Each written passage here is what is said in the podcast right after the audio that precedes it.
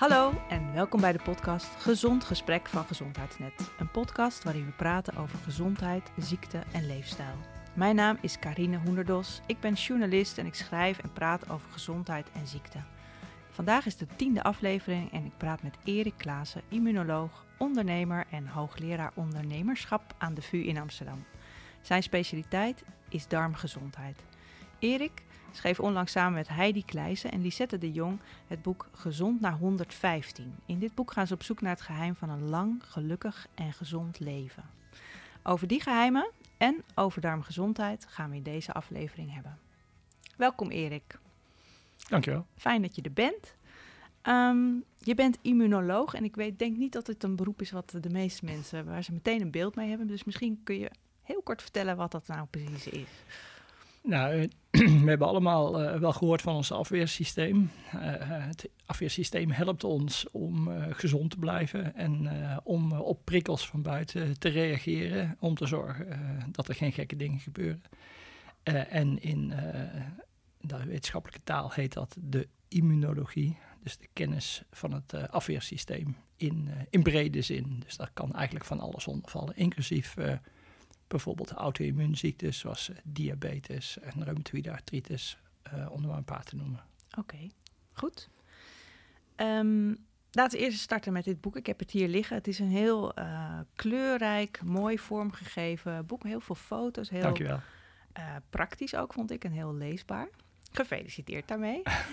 en wat was nou voor jou en voor jullie, want je hebt het met z'n drieën geschreven, ja. de aanleiding om dit boek te schrijven?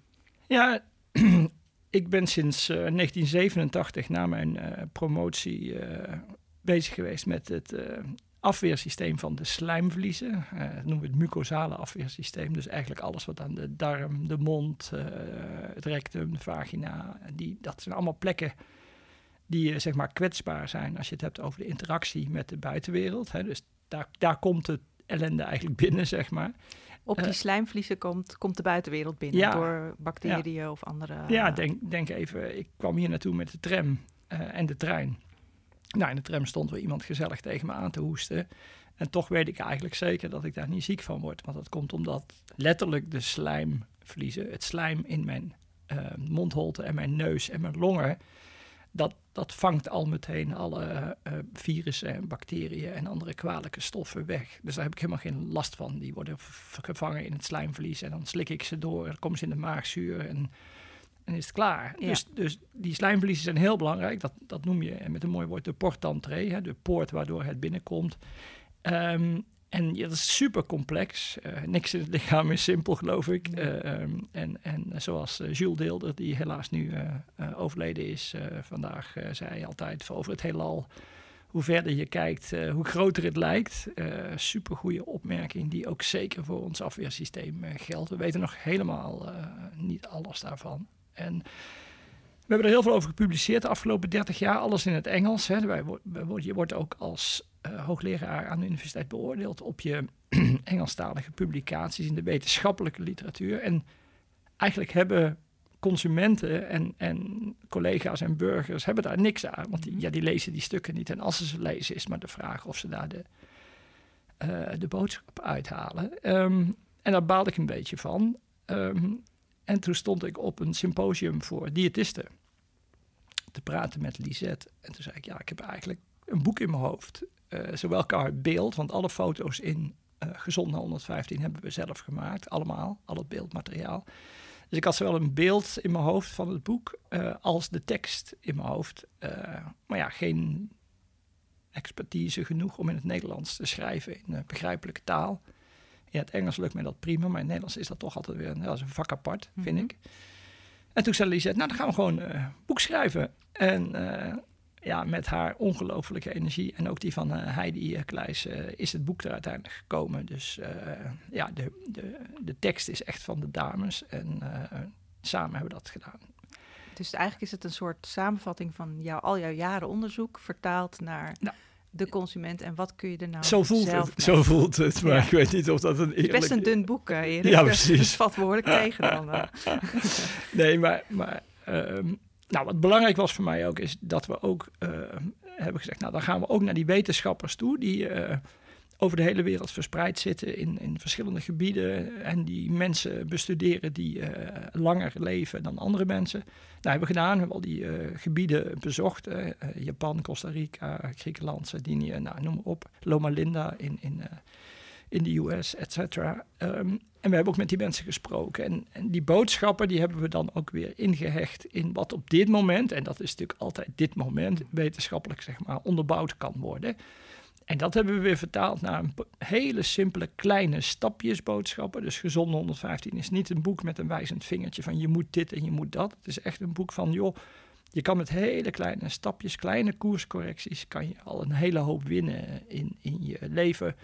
En je streven om zo lang mogelijk uh, gezond en gelukkig te blijven. En uh, ja, klinkt een beetje raar. En dan zo snel mogelijk dood te gaan. Nou, dat zo snel mogelijk doodgaan, dat staat er niet in. Dat staat ja, geen... Maar niet te lang en meeslepend ziek zijn uh, en, een, ja. en krakkemikkig oud worden. Ja. ja. ja. Want ja, inderdaad, je bent overal geweest voor dat boek. en er staan ook inderdaad prachtige foto's in thee drinken in China en eh, eh, yoga in India en muziek uit Cuba. En uit alle, alle landen waar je geweest bent, hebben jullie een wijze les uh, meegenomen. Um, heb jij tijdens al die reizen echt nieuwe inzichten gekregen? Of was dat Heel veel. Ja? Heel veel. Nou, tweede, is je komt dichter bij mensen die echt oud zijn, dus 100-jarigen. Dat is sowieso uh, vitale 100-jarigen zijn sowieso bijzondere mensen. Dat kan ook niet anders, want anders waren ze niet nog vitaal en 100 jaar. Uh, maar daar zitten heel veel dingen in. En, en, een van de mooiste dingen is natuurlijk, en ik denk dat Lisette dat heel mooi verwoord heeft ook. Een mevrouw van 104 in Costa Rica, die elke dag nog een uur voor de spiegel staat, s ochtends, en zich helemaal optut en, en leuke kleren uitzoekt, want ze wil nog steeds flirten met de mannen in het dorp.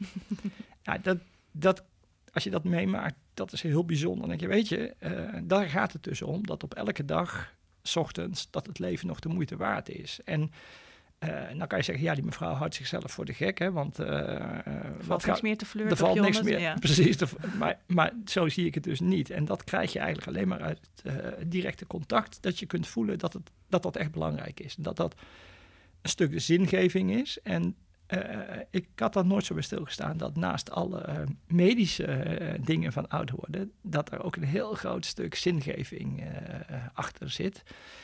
Letterlijk dus ook de wil om die dag nog leuk, leuk af te ronden en de volgende dag weer met plezier te beginnen. En ja, dat, dat heb ik er echt van geleerd. En ik geloof ook dat het mij veranderd heeft. Dus ik moet ook zeggen dat sinds we begonnen zijn met het boek, sinds onze eerste trip, dat was naar Sardinië, en het eerste gesprek met Gianni Pes, de uitvinder, zeg maar, de ontdekker van de Blue Zones, ben ik gewoon echt, echt vrolijker. Ik weet niet waarom, ik was al redelijk vrolijk, maar het, het, het scheelt echt. Je ineens realiseer je van, ja, dat is het. Hè? Dat je dus ook jezelf laat zien dat elke dag de moeite waard is. En dat heeft geen zin als je alleen bent, want eenzaamheid is natuurlijk ook een van de grootste problemen op dit moment ook in, juist misschien wel in onze maatschappij. En veel minder in maatschappijen zoals in Sardinië, waar ook nog een religieuze component doorheen loopt. Die hebben veel minder eenzaamheid. Maar eenzaamheid uh, uh, kun je dus opvangen uh, door inderdaad dat flirten en dat contact actief op te zoeken. Want dat is wat flirten is natuurlijk. Ja. Dat is actief contact opzoeken met je dorpsgenoten of je stadsgenoten of je straatgenoten. Ja, en dat, dat zijn dingen die je als wetenschapper met een rationele benadering uh, overslaat. En dat doe ik dus niet meer. Dus nee. die, die fout ga ik niet meer maken. Nee, dat is mooi. Dat is mooi dat je ook zelf dingen hebt geleerd ja. hierover. Ja. Um, voordat we verder gaan over die Blue Zones, eerst even een boodschap van onze sponsor. Deze aflevering van Gezond Gesprek wordt gesponsord door Yakult. In 1935 bracht de Japanse wetenschapper Dr. Minoru Shirota het eerste flesje gefermenteerde zuiveldrank Yakult op de markt in Japan. Nu is het 85 jaar later en meer dan 40 miljoen mensen in 40 landen en regio's drinken Yakult-producten. Elk flesje bevat miljarden LCS-bacteriën. Deze melkzuurbacteriën hebben een bijzondere eigenschap. Ze komen levend aan in de darmen. Er zijn drie varianten: Yakult Original, met de originele smaak. Yakult Light met vitamine D en E. En Yakult Plus met vezels en vitamine C. Je kunt op elk moment van de dag van Yakult genieten en drink het lekker koud uit de koelkast. En dan nu gaan we door met het gesprek. Je noemde het al, de Blue Zones. Ehm, wat is dat eigenlijk? En, ehm, want die heb je eigenlijk bezocht. Hè? Je hebt heel veel Ja, Blue Zones allemaal. bezocht. eh, Ja. Officiële en niet-officiële volgens mij. Maar eh, wat, wat is het eigenlijk? Nou, het is begonnen op eh, Sardinië, waar ehm, Gianni Pes, eh, een wetenschapper uit Italië, ging tellen op een kaart van Sardinië, ging tellen hoeveel honderdjarigen en ouder er op Sardinië woonden. En hij had een blauwe veelstift en overal waar hij een honderdjarige kon vinden, zette hij een puntje op de kaart van Sardinië. En toen zag hij dus concentraties van blauwe puntjes. En dat noemde hij de blue zones. Ah. En uiteindelijk is Het had ook een roze filter kunnen zijn. Absoluut. En pink zones dat zei hij ook tegen ons. Hij zei, ja, het is gewoon puur toeval. Maar achteraf klinkt het wel lekker. Ja. Dus hij, was daar, hij is daar wel blij mee. Nou, die term is een beetje gekaapt door een Amerikaanse journalist, eh, Dan Butner. Eh, die doet alsof dat zijn eh, verhaal is. Dat is niet zo. Maar die heeft dat verder uitgerold. dus naar Japan, naar Okinawa, naar Costa Rica, naar Ikaria in Griekenland en naar Loma Linda in, in, De VS, ja. in de VS, vlakbij Hollywood. Heel gek. En, en daaruit zijn lessen getrokken van nou, wat, wat verenigt nou die zaken. Maar het belangrijkste les die wij getrokken hebben, voordat we misschien over die individuele lessen beginnen, is dat blue zones komen en blue zones gaan. Dus de blue zones van vandaag, die waren er eh, 100 jaar terug, waren die dat niet. En over 100 jaar zijn ze dat niet. Dat is de belangrijkste les. Dus dat is eigenlijk ook heel leuk, dat je dus eh, niet bij de pakken neer hoeft te zitten als je niet in een blue zone woont. Want zoals in Groningen, eh, en Groningen gaat daar binnenkort een prijs voor krijgen in eh, Denemarken, een internationale prijs. Eh, Groningen hebben ze dus bewust een blue zone gemaakt en gecreëerd. Ja. En daar gaan ze ook vanuit dat mensen daar dus ook ouder en gezonder en gelukkiger oud gaan worden. Ja, want als je, als je kijkt naar de gemeenschappelijke eh, factoren, dan eh, als ik jullie boek lees, dan is dat natuurlijk gezond eten. Maar het is ook eh, wat jij net al zei, hè, die, die, die levenslust en een goed sociaal netwerk, bewegen natuurlijk, ontspannen.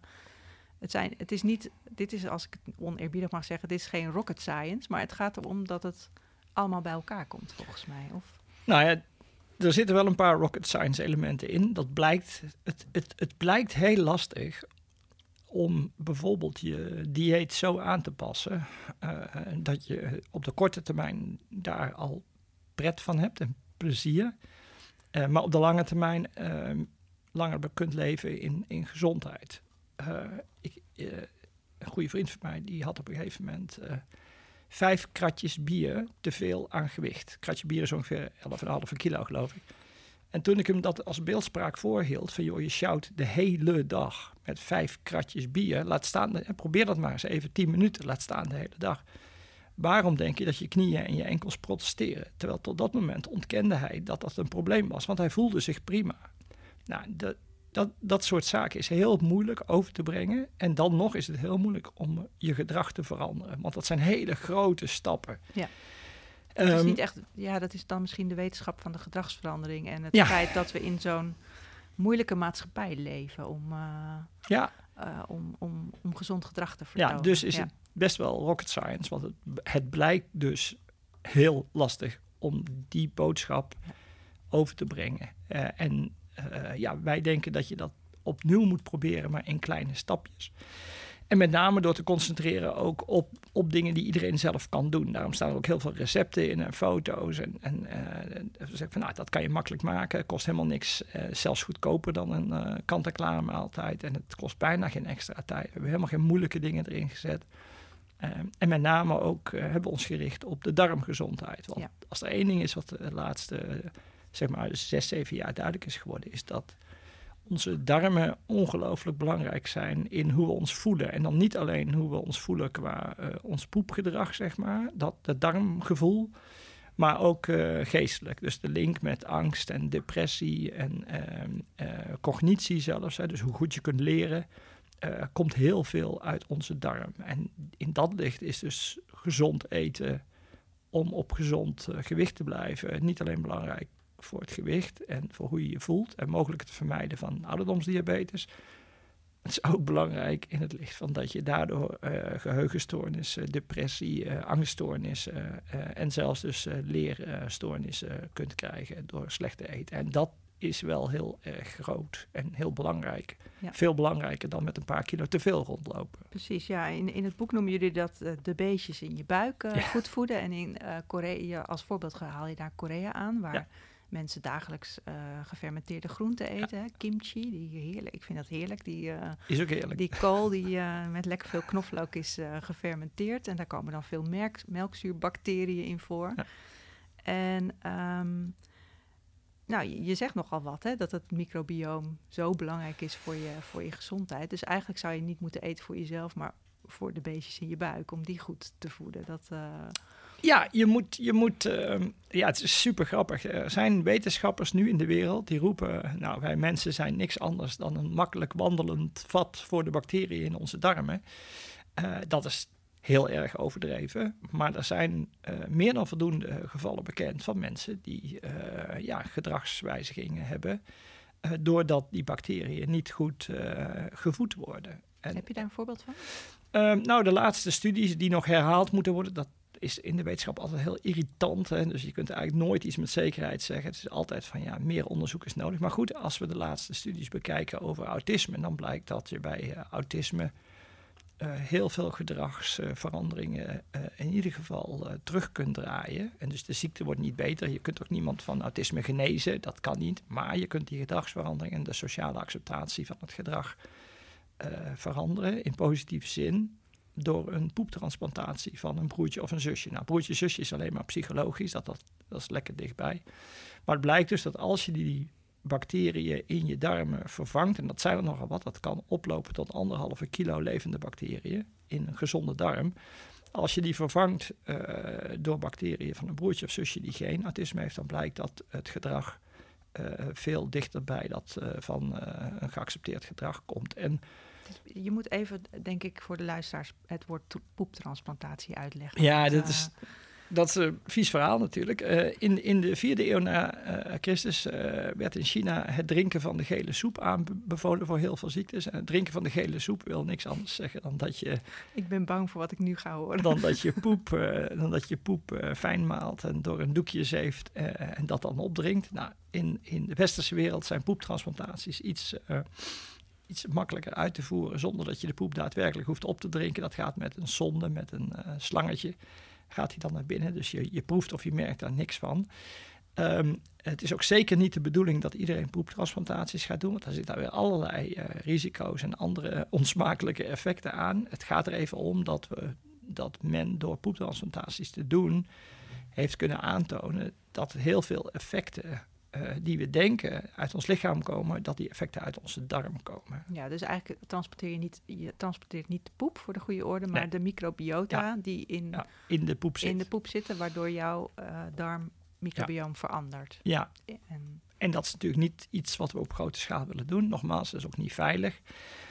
Maar de kennis daarvan, die leidt wel tot de inzichten dat je dus je voeding heel belangrijk is. En als ja, je, als je ja, ongelooflijk dat het op autisme zo'n als, als voorbeeld, hè, want het geldt ook voor stress, het geldt ook voor angst, het geldt ook voor depressie. Dus dat is nogal wat. En Hoe het werkt geldt, dat dan? Want dit is in de darmen en hoe werkt dat naar je hoofd? eh? Nou, ehm, twee dingen. Eén is, wat heel veel mensen natuurlijk niet realiseren, is je darmen zijn eh, je grootste eh, zenuworgaan van je lichaam, zo'n beetje. Zijn heel erg goed verbonden met je zenuwstelsel. Eh, eh, daar zijn allerlei goede redenen voor, maar ehm, die, die signaleren continu naar het brein en het brein signaleert continu naar de darmen. Ehm, de belangrijke reden daarvoor is natuurlijk dat wij evolutionair nog maar heel jong in deze westerse wereld leven. We zijn natuurlijk eh, eh, al heel oud als mens. En we hebben natuurlijk eh, hele lastige tijden gehad, als ik het zo mag zeggen.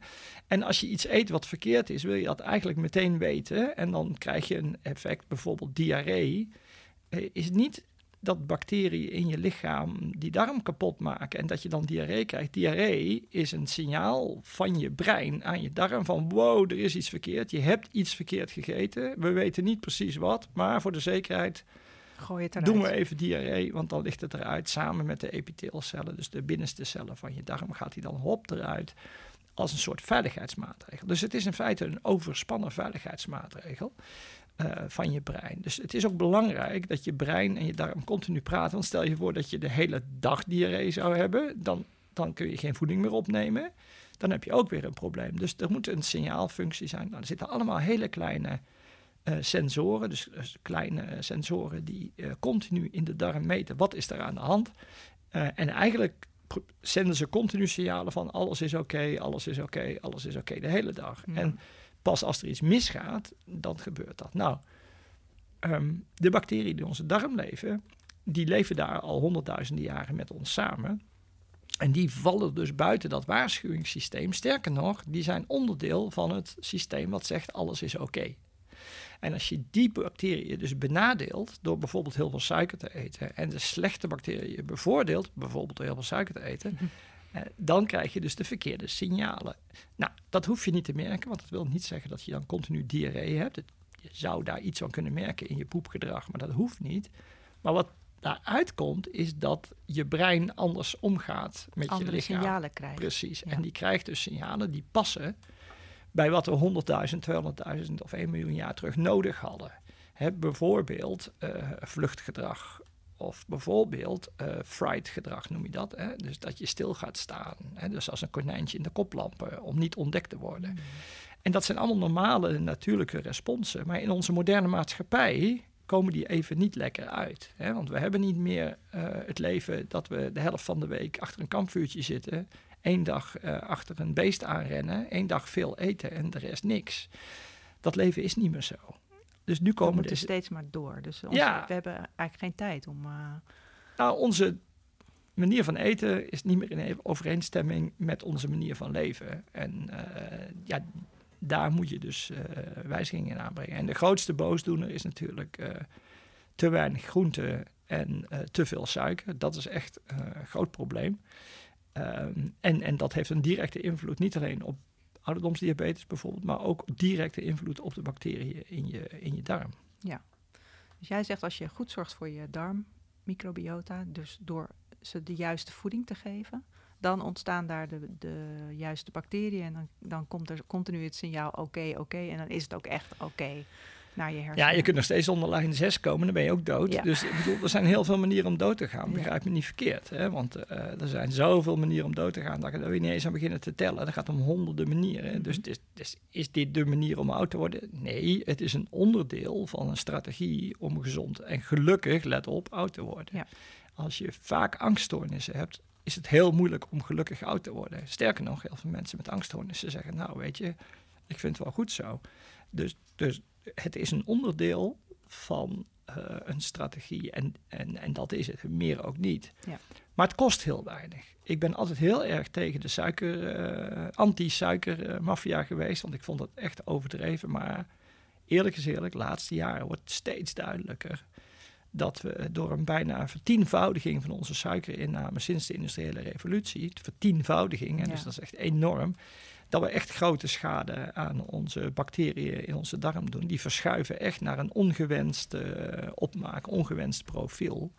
Uh, en daardoor krijg je ook al die uh, bijeffecten. En ja, dat, dat maakt ook dat zelfs ik nu overtuigd ben dat we echt weg moeten bij simpele suiker. En terug moeten naar groente, veel meer groente eten. Ja, oké, want stel we gaan even naar de praktijk en, je, en ik denk nu, ik wil beter zorgen voor mijn uh, microbioom, mijn microbiota. Wat moet ik eten? Want jij zegt veel groenten. Ja, ben ik, dat ben ik blij mee. Witlof, witlof, witlof, witlof. Wij, zeggen. Altijd, wij zeggen altijd from Holland with love. Uh, uh, Waarom witlof? Nou, de, de, de, het, de voeding voor de goede bacteriën in onze darm, uh, de beste voeding daarvoor is moedermelk. Uh, en in moedermelk zitten zo'n kleine 200 verschillende complexe suikers, dat noemen we galacto- en fructo-oligosacchariden. Die hebben allemaal andere lengtes. Daarom zijn er zoveel verschillende moleculen. Uh, en dat is ook een hele belangrijke reden waarom het uh, voor babytjes zo belangrijk is. Een van de belangrijke redenen waarom het voor babytjes zo belangrijk is om moedermelk te krijgen, is om die bacteriën op orde te krijgen in je darm. Oké, dus in moedermelk zitten al uh, stoffen die ervoor zorgen dat je microbioom zich goed ontwikkelt. Ja. Mooi, mooi hè, moeder natuur. Ja, fantastisch. Ja dat, dat is ook fantastisch. Ehm, maar ja, niet alle volwassenen hebben vrije toegang tot verse moedermelk, zal ik maar zeggen. Dat is, that's the way it is. Dat is heel jammer ook. Hè. Heel jammer. Een foutje van de natuur, denk ik dan. Had best gekund. Maar het is niet zo. Dus dan ga je kijken waar kom je nu dat type eh, complexe suikers tegen. Eh, en dan is dat een relatief eh, beperkt, maar ook weer een simpel lijstje. Dat, dat is sigorij. Nou, dat, heel veel mensen kennen dat niet eens meer. Sigorij is eigenlijk na de Tweede Wereldoorlog een beetje uit beeld verdwenen als groente. Niet koffie? Ja, buisman is gemaakt van gekarameliseerde sigorij. Oh ja. P-koffie noemden ze dat in de oorlog. En daarna hebben we het nog jarenlang tot vandaag gebruikt om koffie iets zoeter te maken. Eh, maar gekarameliseerde eh, suikers doen natuurlijk niks meer, want die zijn volledig eh, kapot. Dus buisman helpt niet. En sigorij is eigenlijk alleen nog in landen als Italië, Griekenland, Spanje en Portugal populair. Als groente spinazie-achtig ziet het eruit. Het smaakt echt anders, maar een beetje een kruising tussen spinazie en andijvie qua smaak. Maar dat hebben we in Nederland nauwelijks meer eh, te koop. Eh, maar witlof is eigenlijk eh, even goed. dus, en, en ook bijna hetzelfde. Het is ook een uiting vanuit diezelfde familie. Dus als je iets wil doen, is het witlof, witlof, witlof. En dan ui, prei, knoflook, asperges, artisjokken. Eh verklaart ook waarom je in al die mediterrane diëten precies al die groenten tegenkomt. Dat is dan ook precies eh, Nou, prei. Prei in Italië. Prei niet. Nee, Nee. maar ui, ui knoflook, eh Ja. eh, artichok en asperge heel erg. En uh, puntarelle, dat is een soort witlof, maar dan roodlof, zeg maar. Dus, dus in Italië en Spanje weten ze ook dat dit type groenten heel belangrijk zijn. En het grappige is, die hoef je helemaal niet vers te eten. Hè? Dus het hoeft helemaal niet duur te zijn. De meeste mensen die geen asperge of witlof eten, zeggen dat dat te duur is. Maar als je gewoon naar... eh, ik mag geen reclame maken, maar Lidl of de Aldi gaat, of een van de eh, goedkopere supermarkten. supermarkten gaat. Eh, dan kun je achter glas kun je bijna voor niks kun je eh, asperges kopen. Dat is echt. eh, en die zijn lekker. Ik, ik heb ze pas twee jaar terug, toen ik ze aangeboden kreeg van de leraren van de autismeschool in Houten. Naar aanleiding van mijn verhaal heb ik ze pas gegeten van een van die supermarkten. Ik denk, oh, dat is best wel lekker. Want ik, ik dacht dat dat niet goed zou zijn Ja. voor dat geld.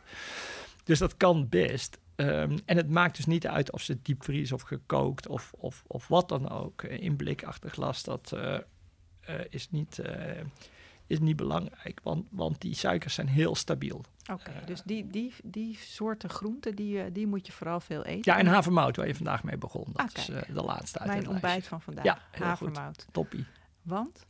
Nou, ook daar zitten veel van die prebiotische stoffen in. In het boek hebben we daar, ik moet toch even reclame maken voor ons boek, maar we hebben een lijstje gemaakt van groenten en andere, bijvoorbeeld kombucha thee, om maar iets te noemen. Maar we hebben een lijstje gemaakt van, van wat je zou kunnen eten.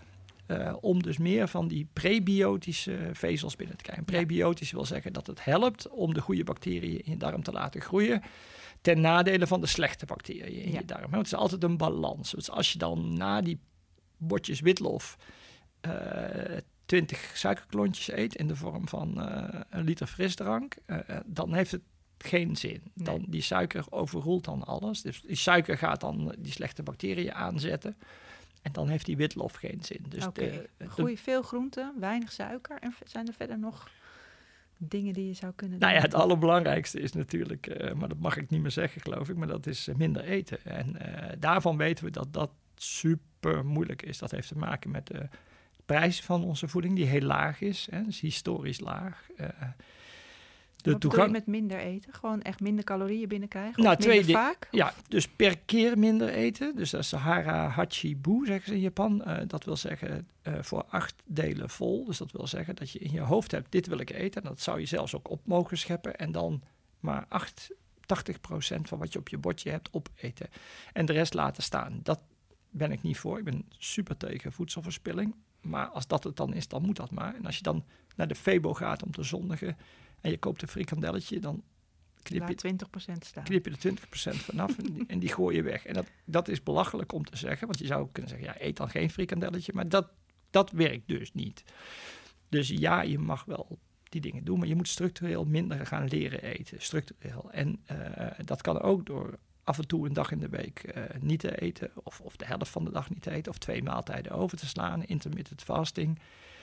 Je kunt van allerlei dingen bedenken, maar eh, daar zit wel een groot stuk van, van, eh, van de oplossing. Eh, en nogmaals, dat wil ik geen zins eh, makkelijk laten lijken, want dat is echt heel moeilijk om je eetgedrag aan te passen. Want Ja. dat is een van de geluksmomentjes die we hebben natuurlijk, is dat we Lekker eten, ja. Lekker eten, Ja.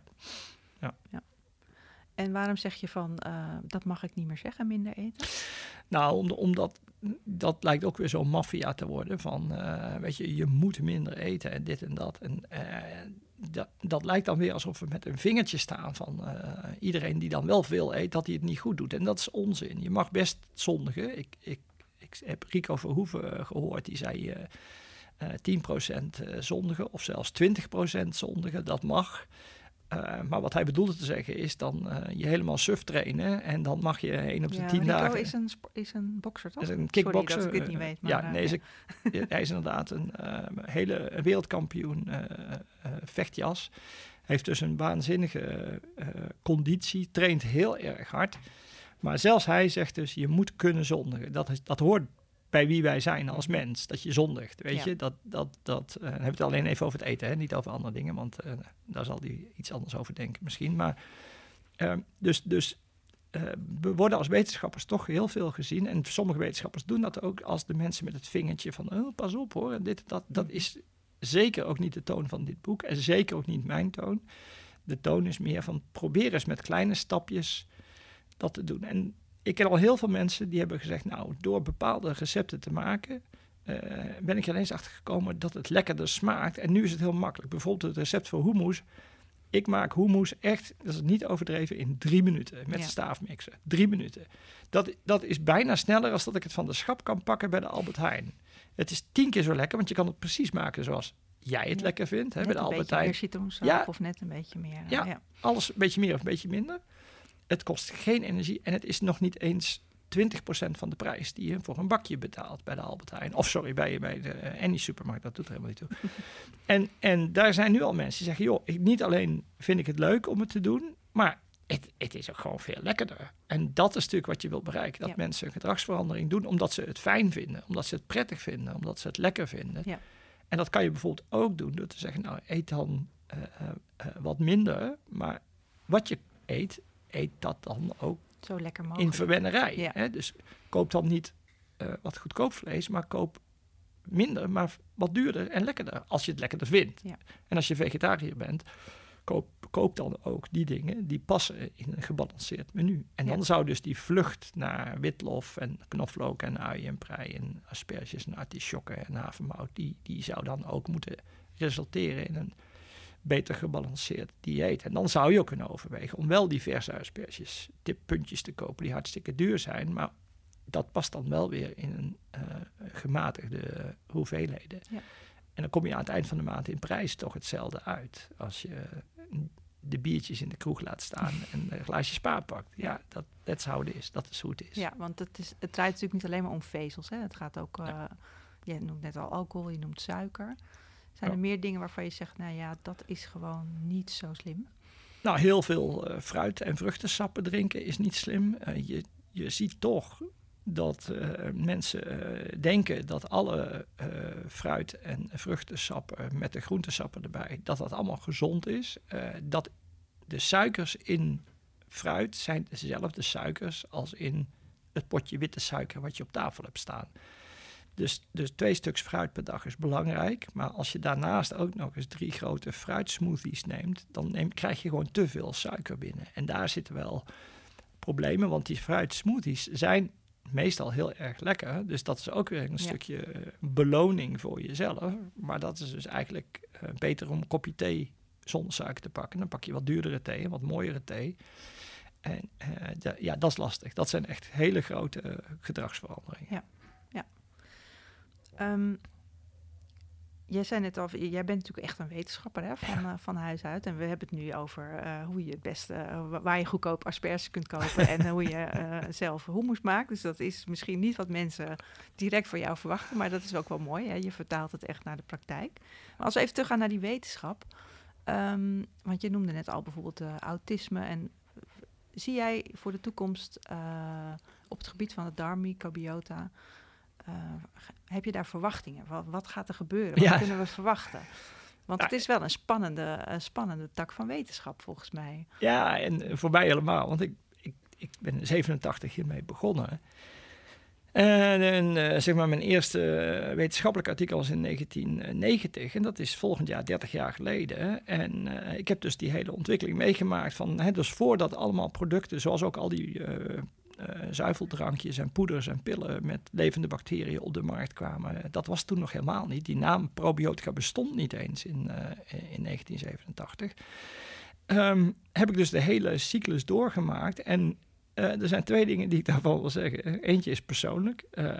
Ik ben nu 62 uh, en ik heb het gevoel dat ik nog zeker 15 jaar meega, zeg maar wetenschappelijk gezien. Dus ik sta nog midden in, in het leven. Dat vind ik wonderlijk. Als je mij dat verteld had toen ik 40 was, had ik gezegd: ja, sure, 62, dan is het al klaar met Klaassen. Um, dat, dat vind ik wonderlijk, maar ook heel leuk. En het tweede is dat het veld om me heen nog nooit zoveel in beweging is geweest als nu. Dit veld van, van de darm uh, en met name de signalen die de darm geeft aan het lichaam en andersom, het lichaam aan de darm. We hebben nog nooit op zo'n fantastisch kantelpunt gestaan als vandaag. En dat wil dus zeggen dat sowieso de komende vijf tot tien jaar echt super spannend gaan worden. Kunnen we er nou ook achter komen uh, hoe het zit? Dat is één. En dan de tweede, kunnen we dat dan ook op een simpele manier, want daar gaat het natuurlijk ook, op een simpele manier ingrijpen. Hè? Dus niet met medicijnen, uh, ook niet met een streng dieet, want we weten dat dat niet werkt, maar met simpele interventies kunnen we dan misschien mensen helpen om bijvoorbeeld van uh, prikkelbare darmsyndroom af te komen. Groot probleem. Meer dan een miljoen mensen in Nederland hebben PDS. We weten dat die bacteriën daar een heel belangrijke rol in spelen, maar we hebben geen flauw idee hoe. En omdat we geen idee hebben hoe, kunnen we daar ook niet bij helpen.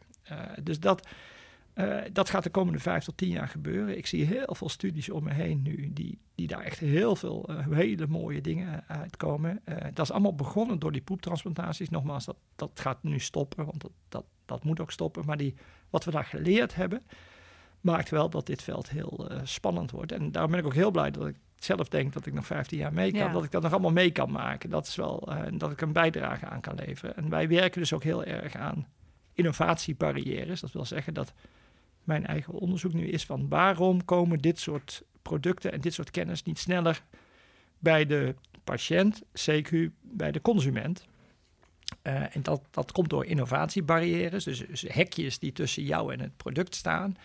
Uh, en die hekjes die zijn wij nu aan het identificeren. En die proberen we ook samen met, uh, met de, de, kliniek en samen met de industrie proberen we die innovatiebarrières op te ruimen.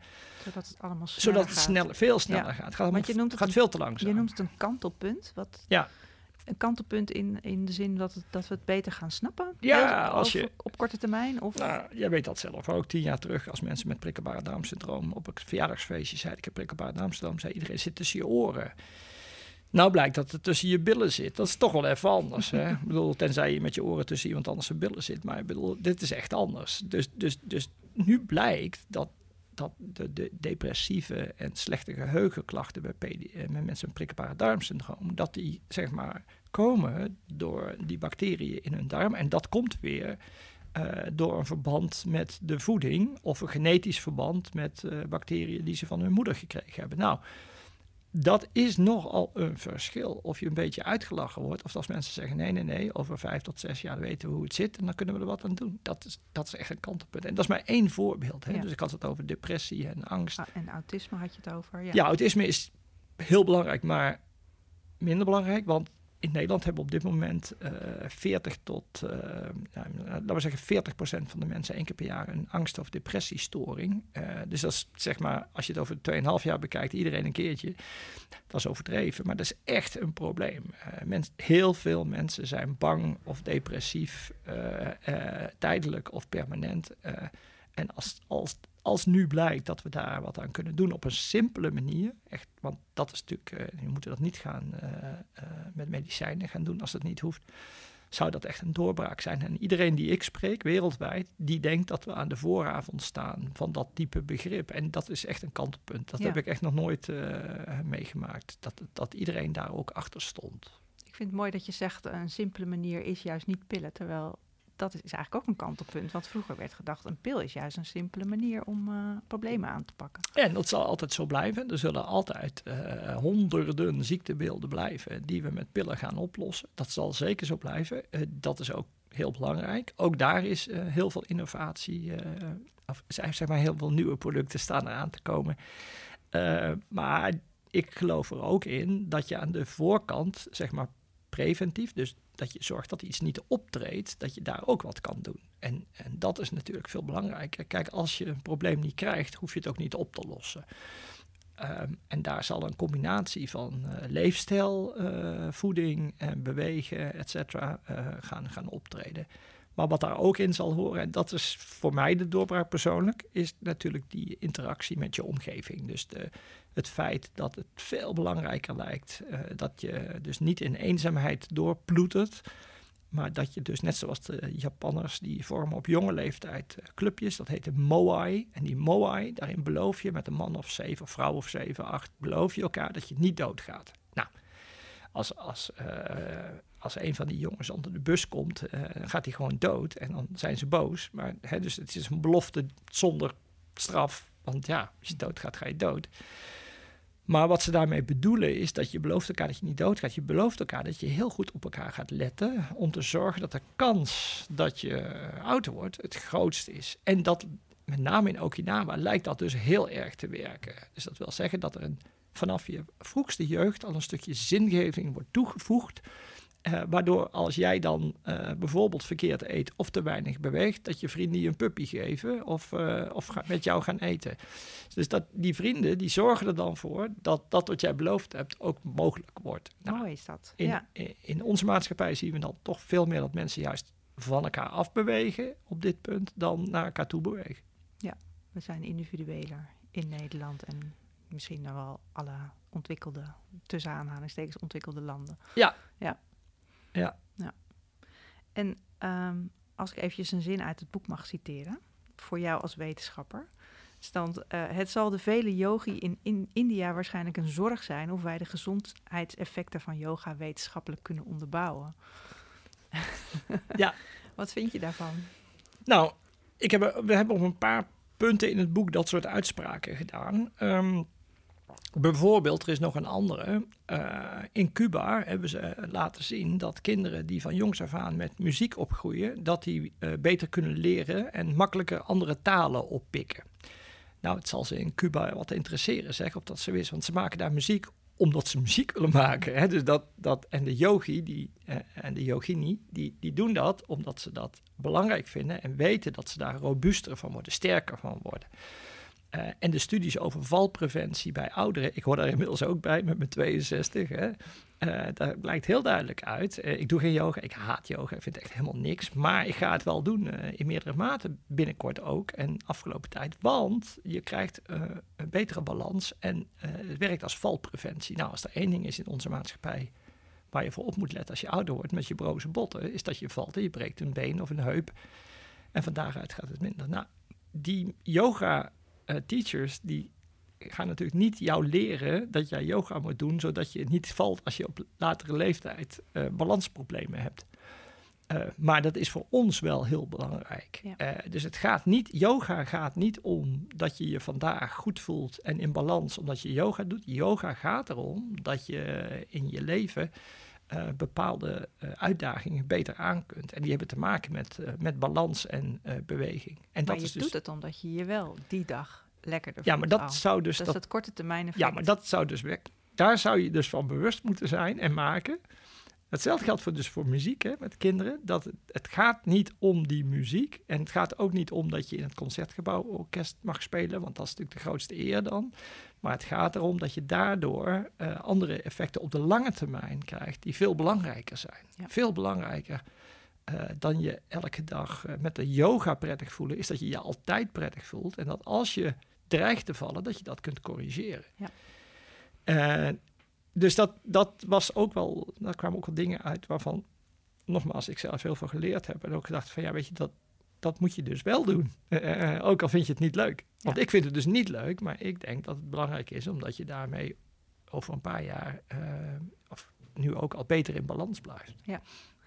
Want uh, jullie boek eindigt ook met, want eigenlijk is dit ook een klein stapje weer wat jij doet. En, daar, en jullie boek eindigt ook met dat verhaal over Kaizen. Ja. Um, kun je dat uitleggen, wat dat is en waarom? Ja, nou ja, dat, nee, dat kan ik eigenlijk niet uitleggen. Nee, nee ik, nou, ik houdt het op. Ja, ja en ik, ik wil eigenlijk ook, dat wil ik nog een keer benadrukken, dat uh, we gebruiken uh, wereld, vanuit alles wat we wereldwijd geleerd hebben, gebruiken we woorden en, en, en we gebruiken beelden en we gebruiken uh, wetenschappelijke studies om, een, om een boodschap over te brengen. Maar we, wij zijn geen apostelen. Wij zijn niet de brengers van het nieuws. En wij zijn ook niet, zeg maar, de brengers van Hara Hachibu of Kaizen of, of, of uh, Kintsukuroi of die dingen. Dat is niet belangrijk. Daar gaat het boek ook niet over. Het gaat, het gaat over dat je met relatief uh, kleine moeite heel veel winst op je gezondheid, zowel geestelijk als lichamelijk, kunt boeken. Daar gaat het om. En de voorbeelden zijn eigenlijk alleen maar bedoeld om even te glimlachen en even te zeggen: oh ja, en vervolgens ook naast je neer te leggen. Want ik weet zeker dat van de lezers, dat van de honderd voorbeelden die in het boek staan en de honderd termen die in het boek staan, dat er misschien twee blijven hangen. En zelfs dat zou al in mijn optiek te veel zijn. Waar het om gaat is dat mensen in beweging komen en dat ze voor zichzelf bepalen welk klein stapje ga ik dan zetten? En is dat dan in, in mijn uh, Moai? Hè? Dus uh, ga ik mijn vrienden anders benaderen? Bijvoorbeeld, wat ik laatst getoetst heb in, uh, in, een, in, een bijeenkomst van mensen die geïnteresseerd waren in gezondheid in de Keizersgrachtkerk, heb ik gevraagd van nou, wie zou het aan zijn partner vertellen meteen de volgende ochtend als die s'avonds in, bloed in zijn poep heeft. Hè? Dat, en wie zou het aan zijn vrienden vertellen? Dat bleek stuitend weinig mensen te zijn. Nou, uh, kleine stapjes zouden kunnen zijn dat je uh, met je wandelclubje, als je toch gaat wandelen met je wandelclubje, dat je begint met te praten over van, uh, van nou, hoe zag jouw poep eruit vanochtend? En dat je of over andere aspecten. Van... Het een vrij grote stap, maar nee, ik begrijp wat je bedoelt. ja. Nou, toch is het een klein stapje, want je zou ook met iets onschuldigers kunnen beginnen. Hè? Je zou ook kunnen zeggen van, joh, uh, hoe komt het nou dat je nu alweer aan het snuffelen bent en verkouden bent? Hoe komt dat nou? Hè? Wat, is, wat is er nou aan de hand? Heb je uh, andere problemen? Ben je verdrietig? Of heb je een auto-immuunziekte? Of loop je elke keer tegen een virus op? Nou, dat je gewoon goed op elkaar let, dat bedoel je. Ja, en dat is een heel klein stapje. Goed op elkaar letten is een heel klein stapje.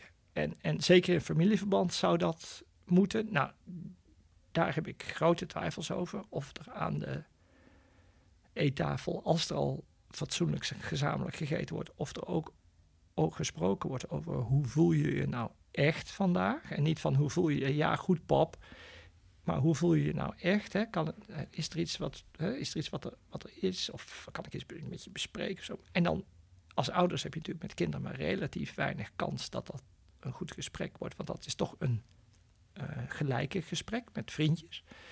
Uh, maar daar kan je dus wel weer over praten. Hè? Praat je met je vriendjes ook over gekke dingen? Hè? Um, en, en dat zit ook heel dicht tegen uh, allerlei taboe aan. Denk even ook aan seksuele opvoeding.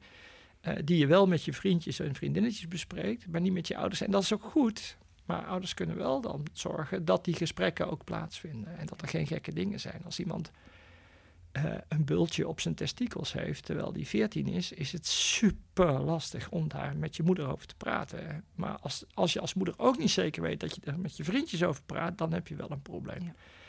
En dat geldt dus ook voor de mensen waar je mee sport, voor de mensen waar je mee wandelt. Er zijn uh, kleine, kleine muurtjes die je om je heen bouwt, die super makkelijk te beslechten zijn. En ik denk dat dat de boodschap van het boek is: van neem kleine stapjes. Eh, pak vooral geen grote stappen, want dat werkt ook niet. Maar neem kleine stapjes om jezelf, zeg maar, wat robuuster te maken. Ja. Uh, en, dat, dat is nou net wat, uh, wat de Japanners kaizen ja, ja, ja, anders weten de mensen nog niet waar ik het nee, maar goed, maar, uh, ik wist ja. dat jij het wel samen zou vatten. maar ik ben, dus, ik, ik, ben daar dus niet van. Hè? Dus nee. dat, ik, ik denk dat het belangrijk is dat je het zo plat mogelijk maakt. En dat je ook en nogmaals, dit zijn allemaal moeilijke dingen. Uh, die hebben wij ook moeten leren, en ik zeker. En, en, maar het kan. Uh, en het grappige is dat heel veel mensen, als je ze echt in de ogen kijkt en echt vraagt hoe het met ze gaat, en ze voelen dat je dat echt wil weten, dan zeggen ze dat ook. En dus daar zit aan twee kanten een verantwoordelijkheid. En uh, ongeacht hoe snel onze maatschappij is, je kunt je telefoon gewoon uitzetten. Ik kan het ook. En, en eh, als ik het kan, dan kan iedereen het. Je zet hem gewoon uit en je gaat het gesprek aan. Ja. En, en dat is denk ik wat we met een knipoog ook hebben we geprobeerd om het boek heel licht en luchtig en ontspannen te houden. geprobeerd om dat met een knipoog, die kleine stapjes, wat makkelijker te maken. Ja. Nou, ik denk dat dat echt goed gelukt is. Want het is een, uh, een boek waar je, waarvan je denkt, oh, maar dit kan ik ook. Ja. Dus dat is, uh, ik hoop dat dat inderdaad, nou, ik zie je glimmen. Dus dat is de gedachte die je Ja. ook uh, wilde overbrengen. Absoluut. Um, is er nog iets wat we wilden, wat je nog wil bespreken? Nee, uh, nee. Ik, Dit ik, zijn wel de belangrijkste... Koop het boek, koop het boek. nou, koop het boek mensen. Gezond naar 115 van Erik Klaassen, Lisette de Jong en Heidi Kleijsen. Uh, Erik, ik wil je heel erg bedanken voor dit uh, gesprek. Uh, je luisterde naar Gezond Gesprek, een podcast van Gezondheidsnet, gepresenteerd door Carine Hoenderdos en met producer Jonne Cerise. De tune is van de Yearlings. Kijk voor meer informatie over de microbiota en gezond langer leven op www.gezondheidsnet.nl. Wil je reageren op deze uitzending? Via Twitter zijn we te bereiken via Van Carine en Gezond Nieuws. Abonneer je vooral ook op iTunes en laat daar een review achter, zodat andere mensen deze podcast ook kunnen vinden.